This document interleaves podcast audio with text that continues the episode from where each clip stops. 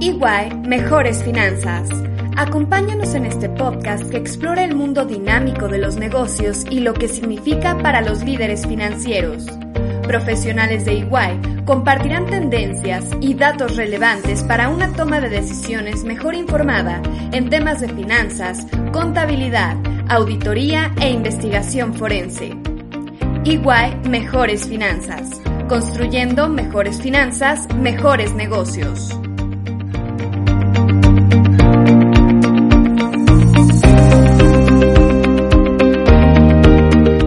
Bienvenidos, podescuchas. Gracias por escucharnos en este nuevo episodio de EY Mejores Finanzas. El tema que hoy vamos a platicar va de lo mano de aspectos que hemos comentado brevemente en episodios pasados. Seguramente para ninguno de ustedes va a ser una novedad el hecho de que la transformación digital en las empresas ha impactado el día a día de las mismas y las áreas o departamentos que en ello tiene que ver. Particularmente nos toca hablar hoy del área de finanzas y de esa transformación. Si bien las áreas de oportunidad siguen siendo muchas y muy amplias. En Iguay sabemos que la manera de resolverlas ahora es muy diferente. Y para ello hemos invitado a, a un especialista en el asunto. Por eso vamos a profundizar de cómo vamos a apalancar con esas tecnologías a nuestro favor y a crear una verdadera función financiera del futuro. Hoy nos acompaña el experto en la materia, como les decía, mi socio en consultoría, Diego Sainz. Diego cuenta con más de 25 años de experiencia en investigación e implementación de tecnologías disruptivas, en procesos de transformación, principalmente en la industria de banca, seguros y salud. Algunas de sus áreas de especialidad son Revenue Growth, tecnologías de la salud, transformación digital, Customer Experience, blockchains, inteligencia artificial. Bueno, Diego es una caja de monerías. Diego, muchas gracias por aceptar esta invitación y, acompañarnos en este episodio. Muchas gracias, Alberto. Es un placer estar acá con ustedes hablando de estos temas que resultan por demás apasionantes. Muchas gracias. Gracias. Y bueno, hace unos momentos Diego mencionaba que las áreas de todas las áreas que hay de oportunidad, sobre todo en el área financiera de las empresas, sigue siendo las mismas, pero ahora sabemos que la forma de atenderlos pueden ser muy distintas. Con tu experiencia, ¿cuáles son estas principales áreas de oportunidad que sigue enfrentando las funciones financieras en las empresas en su transformación digital? Claro, eh, yo creo muy válido eh, arrancar por, por ese enfoque porque viendo dos perspectivas. Primero, cuando hablamos desde el punto de vista de tecnologías emergentes y transformación digital, en muchos casos eh, pensamos que esto es algo que está en un laboratorio, en otro país, en Estados Unidos, en, y que en algún momento nos llegará. Pero no, este tipo de tecnologías está muy metido ya en, en, nuestras economías, en nuestras compañías. Hay un muy buen número de referencias locales.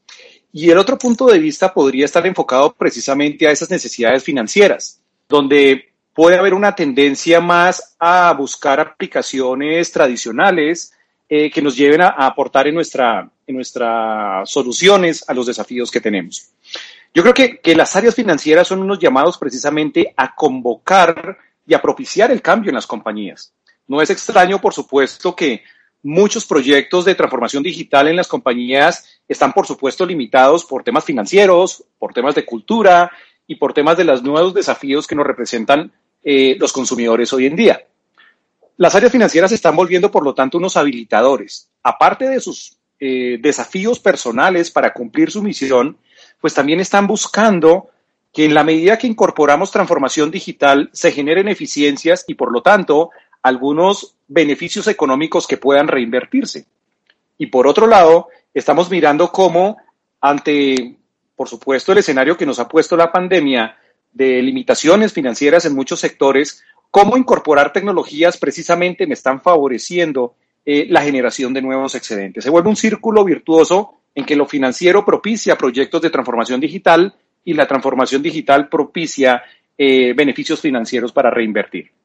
Qué, interesante, pero vamos, yo, yo, me gustaría que nuestros escuchas realmente eh, escuchen de ti algo concreto en, en ejemplos. O sea, ¿cómo, ¿cómo esta transformación financiera nos podrías compartir algunos ejemplos de casos prácticos de cómo aplicar esta transformación eh, digital en, en, el área de finanzas, sobre todo en el sentido cómo, cómo se le puede dar valor agregado en esa transformación y, y en la madurez de la transformación.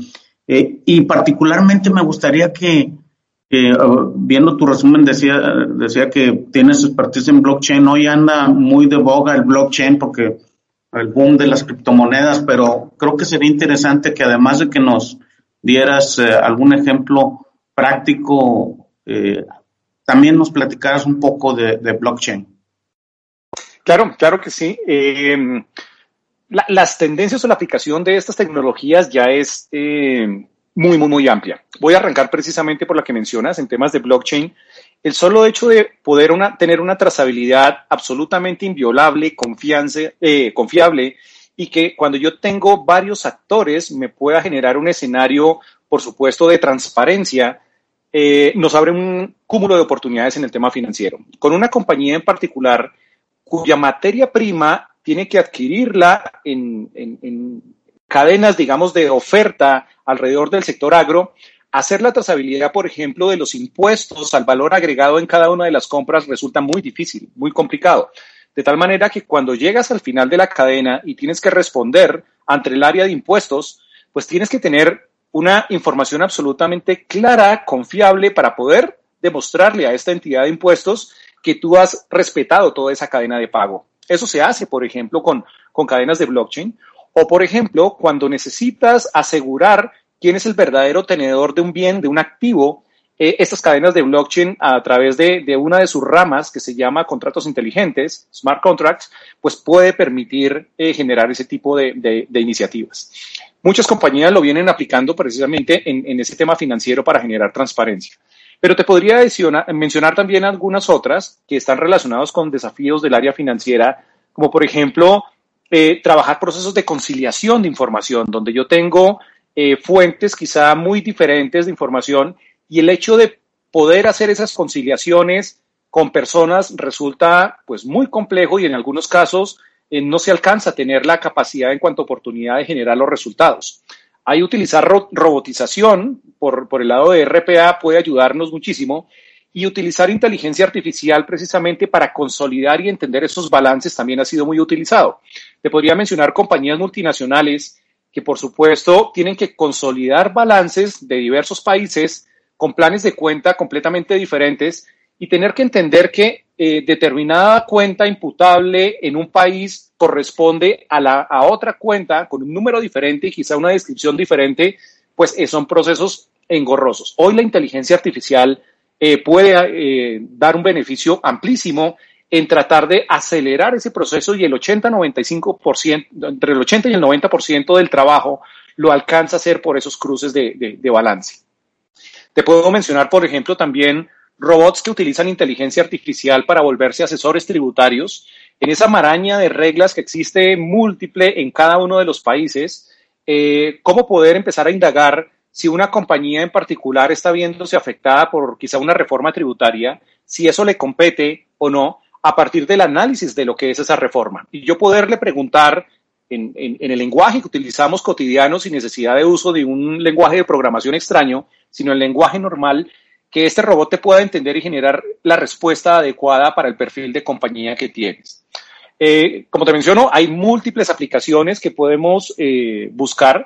En algunas reuniones que hemos tenido con compañías, especialmente con el área financiera, empezamos a realizar unos talleres precisamente para descubrir, primero, cuál es el desafío que tiene que resolver y segundo, cuál es el conjunto de tecnologías llamadas a ayudar a, cumplir precisamente esos sueños de, de acelerar los procesos, buscar ineficiencias, en algunos momentos inclusive prevenir y controlar fraudes eh, y evitar, por supuesto, desperdicios. Ay, qué interesante lo que estás diciendo. Y, antes de pasar una pregunta más que me, que me surgía, pero para unar un, poquito más a lo que acabas de mencionar, es por ejemplo esto que dices de las cadenas de blockchain. Lo que va a pasar es que es el sueño del, del, contador, porque me imagino, por ejemplo, en, algo tan simple como las operaciones intercompañías.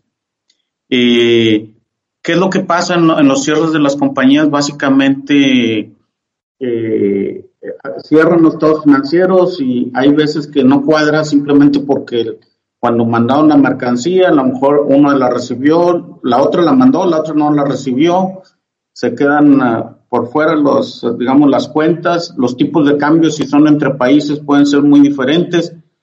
Lo que me dices con blockchain hay una trazabilidad de toda esta operación y se puede estar registrando en el mismo momento en que la vende otra y la otra capturarla. O sea, es el sueño eh, del contador que se registra en el mismo momento porque hay una trazabilidad de toda la operación.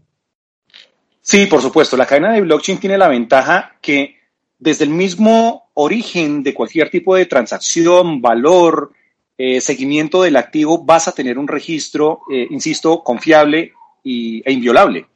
De tal manera que cuando tienes tu producto final puedes conocer específicamente cuál es la cadena de costos o la cadena de ingresos o toda la información relevante, tributaria, impositiva, sin importar si el transcurso de toda esa cadena pasó por diversas manos, diversas compañías, diversos países, inclusive cada uno, cada uno con, sus propias, con sus propias reglas. Eh, hoy en día las, las áreas financieras hacen gigantescos esfuerzos por tratar de consolidar esta data, eh, pero este tipo de tecnologías son los que vienen llamados precisamente a llenar esos vacíos y propiciar soluciones de corto plazo. Diego, me queda muy claro que estos son tan solo algunos de los ejemplos de una gran variedad de soluciones que, que puede haber eh, de soluciones digitales en, en, la función financiera. Y no me cabe duda que eh, muchos de los CFOs ahora que nos estén escuchando eh, planean acelerar la automatización y la implementación de estas nuevas tecnologías, pero déjame preguntarte qué tan compleja es la implementación de estas soluciones y es solo es cuestión de implementar la tecnología correcta etcétera. O sea, ¿qué, nos puedes decir de la complejidad de decidir qué tecnología y eh, qué tan complejo es ya implementarla? Claro, eh, nosotros tenemos la fortuna que cuando empiezan a popularizarse este tipo de tecnologías, eh, también empezamos a trabajar de la mano con metodologías ágiles. Y es la forma adecuada de empezar a implementarlas. Ah, cuando uno trabaja con metodologías estilo Lean Startup, que tiene una base que, te dice, si vas a fallar es mejor que falles rápido y barato. Eso es lo que, lo que es el trasfondo de esta tecnología. Ya no estamos hablando de proyectos complejos que duraban un año, año y medio, que por supuesto involucraban una serie de riesgos importantes, sino que la implementación de estas tecnologías, una vez yo he identificado cuál es la que tengo que hacer, tengo que en muy pocas semanas generar un primer piloto y valorar sus resultados. Entonces yo formulo unas hipótesis que quiero, que quiero resolver con un piloto en las próximas seis, ocho semanas, ejecuto el piloto y ahí valido si las hipótesis se cumplieron. Si no se cumplieron, pues ya sé que definitivamente eh, tengo que reenfocar o la tecnología o el desafío, pero si se cumplen yo sobre eso empiezo a escalar. Estas tecnologías vienen diseñadas precisamente para esto. Y en, en el frente de escoger la tecnología correcta, también he venimos tradicionalmente con el error de incorporar primero la tecnología antes del desafío. Hay muchas compañías que eh, concluyen quizá prematuramente que lo que yo quiero implementar es una analítica o quiero implementar un blockchain o quiero implementar una inteligencia artificial y a la postre no resultan siendo los, los proyectos más exitosos.